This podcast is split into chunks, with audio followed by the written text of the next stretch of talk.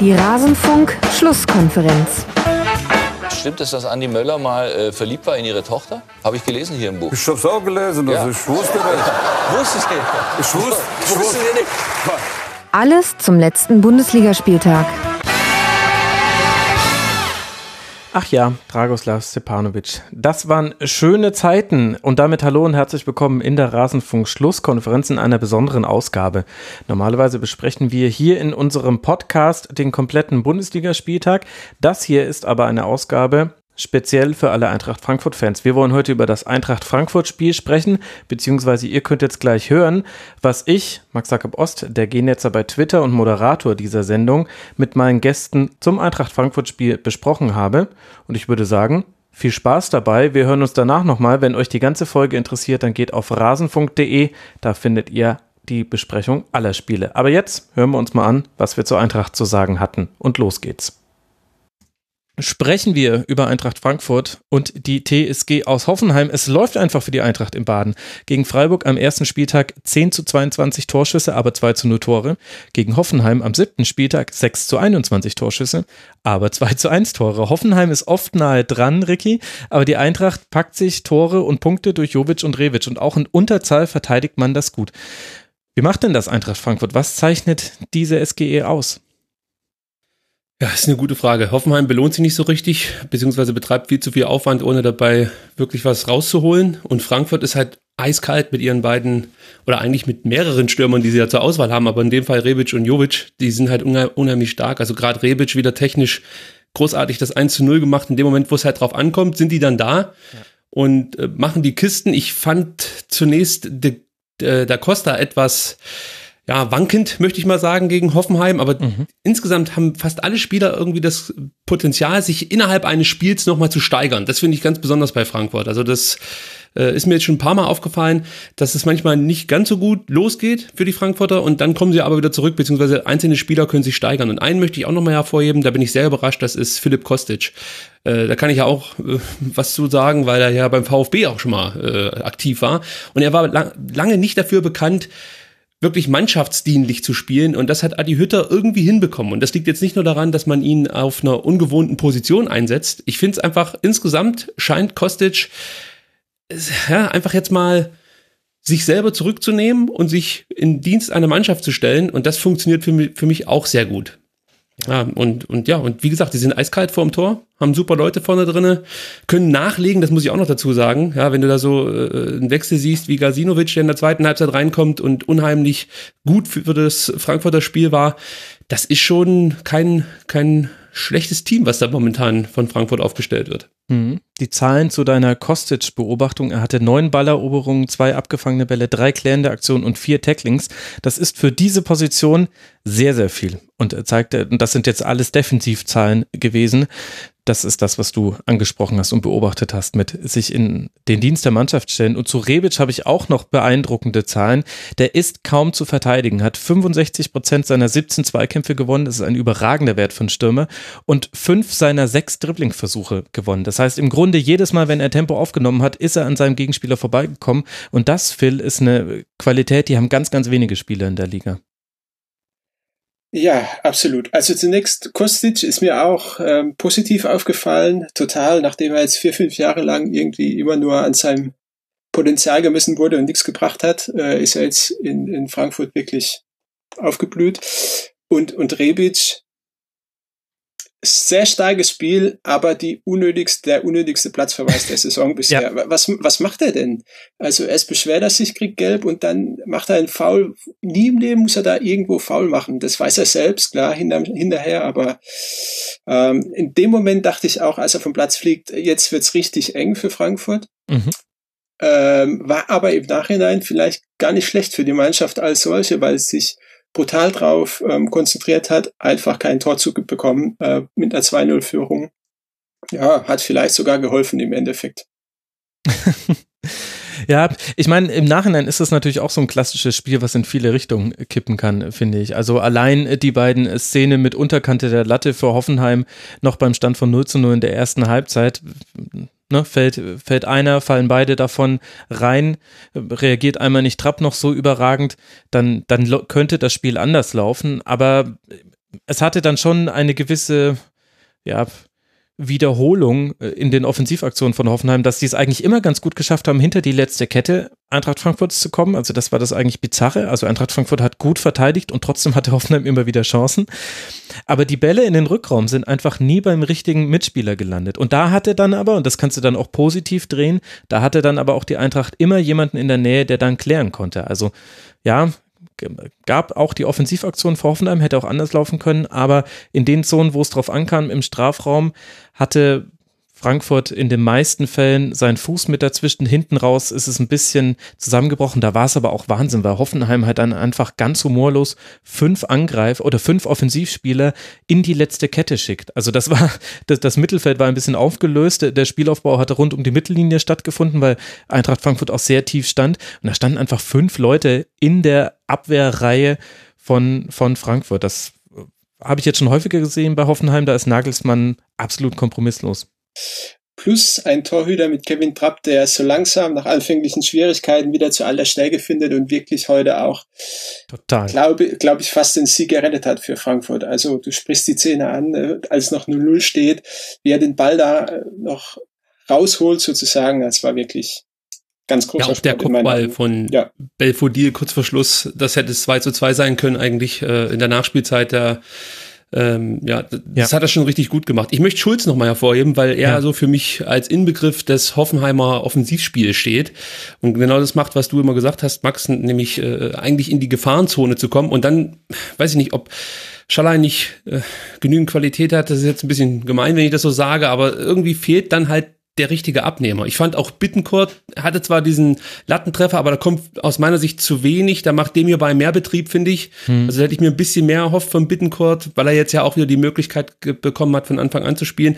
Und Belfodil hat ja auch darauf gebrannt, endlich mal reinzukommen. Und ich glaube, der ist das erste Mal Ende der ersten Halbzeit auffällig geworden, als er da ähm, ja sich sich links durchgesetzt hat und dem hierbei bedient. Also bis mhm, dahin ja. war von dem auch wenig zu sehen das ist schon richtig. Man hat das Gefühl, ähm, Hoffenheim ist immer kurz davor, ein Tor zu erzielen. Aber wenn man sich mal ganz genau betrachtet so und Szene für Szene durchgeht, reicht es halt nicht in, ja, in die, äh, an die Grundlinie zu kommen und dann so richtig nicht zu wissen, wen man jetzt eigentlich bedienen soll. Also vielleicht sehnt man sich da auch noch einen topfitten Kramaric so ein bisschen in Hoffenheim. Mhm.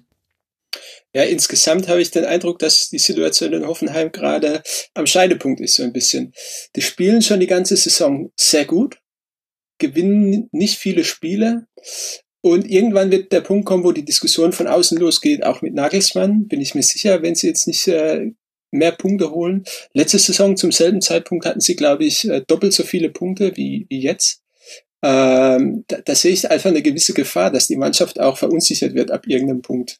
Ähm, ja.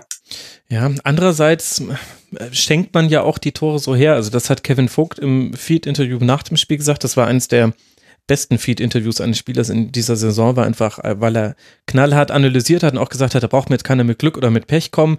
Wenn wir, wenn wir vorne mit unseren Chancen so umgehen und vor allem aber hinten die Fehler machen, dann geschieht uns das gescheit recht. Und das hat dann auch nicht mit Mangel an Form oder Qualität zu tun. Da waren wir einfach in zwei Situationen zu schlecht. Und da hat er ja recht, das 1 zu 0 entsteht aus diesem Einwurf, den Grilic ja, direkt zu Eintracht Frankfurt wirft, ein langer Ball auf Rebic, dann kommt Baumann so halb motiviert raus. Ja, schon war er drin. Und das, äh, das 2 äh, zu 0 in der 46. Minute, direkt nach Wiederanpfiff, da waren sie irgendwie auch noch nicht so richtig auf dem Platz und dann läufst du halt auch so 0 zu 2 hinterher, hatten wir jetzt heute, das äh, haben wir heute auch schon mal bei einer anderen Mannschaft besprochen und da wird's schwierig. Also auf der anderen Seite aber halt auch wirklich dieses Pech gehabt. Zweimal unterkante Latte. Jolloy, ja, nicht das überragende Spiel gemacht, aber diesen einen Hackenball nach der Rückgabe von Schulz, den Hasebe dann für, für Trapp auf der Linie klärt. Ja, also Frankfurt hatte, die, Frankfurt hat eine magische Woche hinter sich mit äh, zweimal 4 zu 1, unter anderem einmal gegen Lazio Rom und jetzt eben 2 zu 1 und dann hat das halt zu dieser Magie dazugehört, dass man da dann eben auch immer einen Hasebe nochmal stehen hatte, der auch eine unglaubliche Ruhe mhm. am Ball hat. Der hat wieder eine 96-prozentige Passquote gehabt und ist vor allem kaum in Duelle gekommen, die er verlieren konnte. Also am Anfang habe ich noch gedacht, Hasebe gegen Belfodil, da bin ich mal gespannt, aber die haben es immer geschafft, dass Russ oder ein Dicker gegen,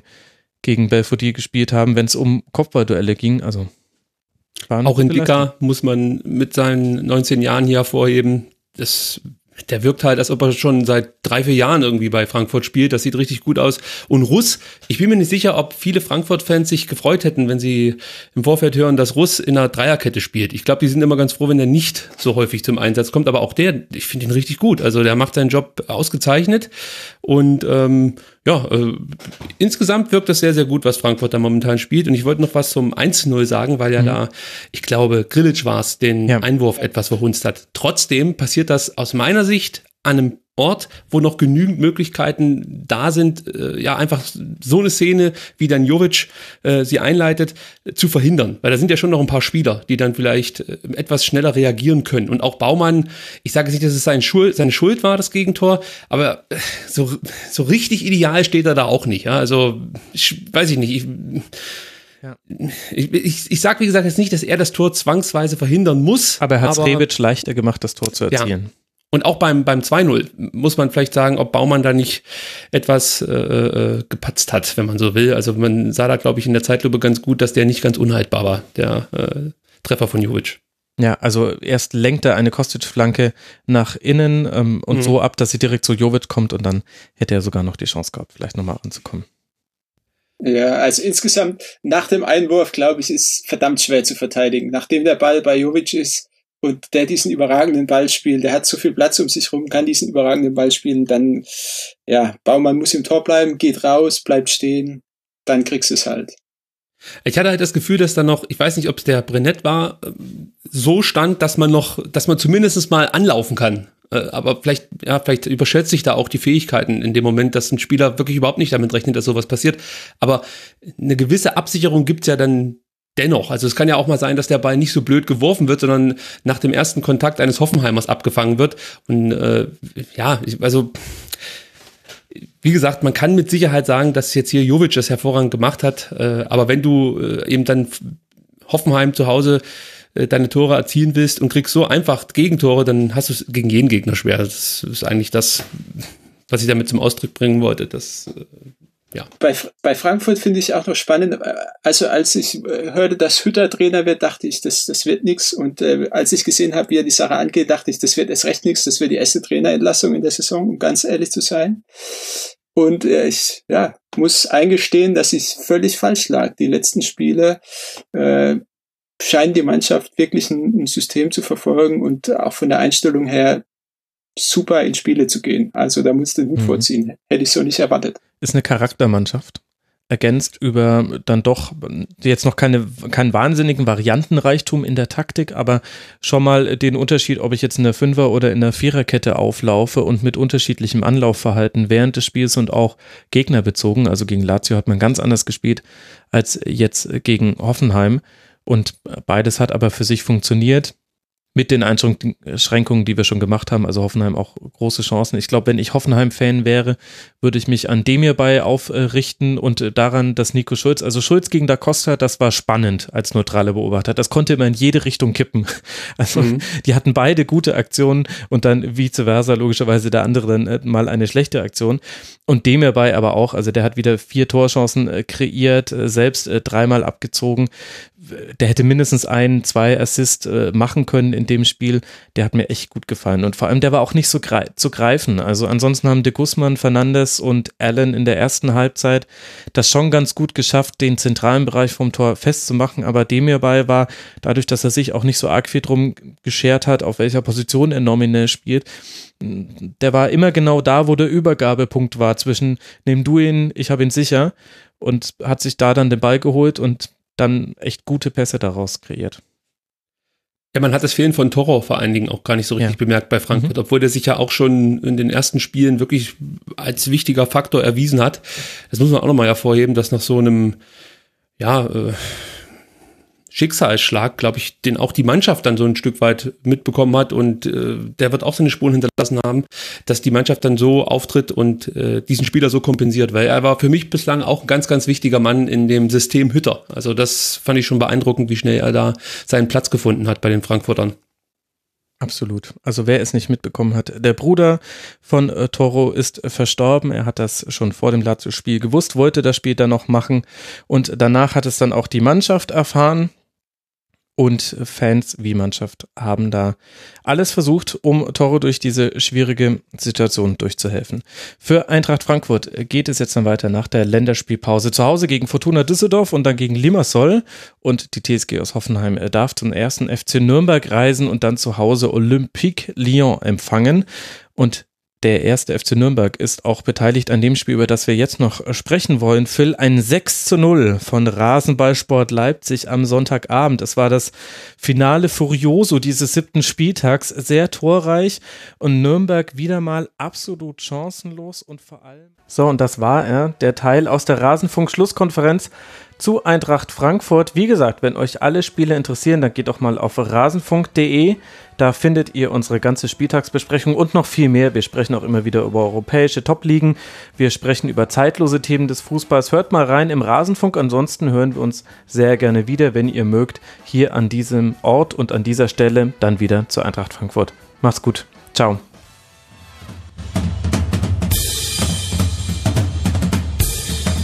Das war die Rasenfunk-Schlusskonferenz. Wir gehen nun zurück in die angeschlossenen Funkhäuser.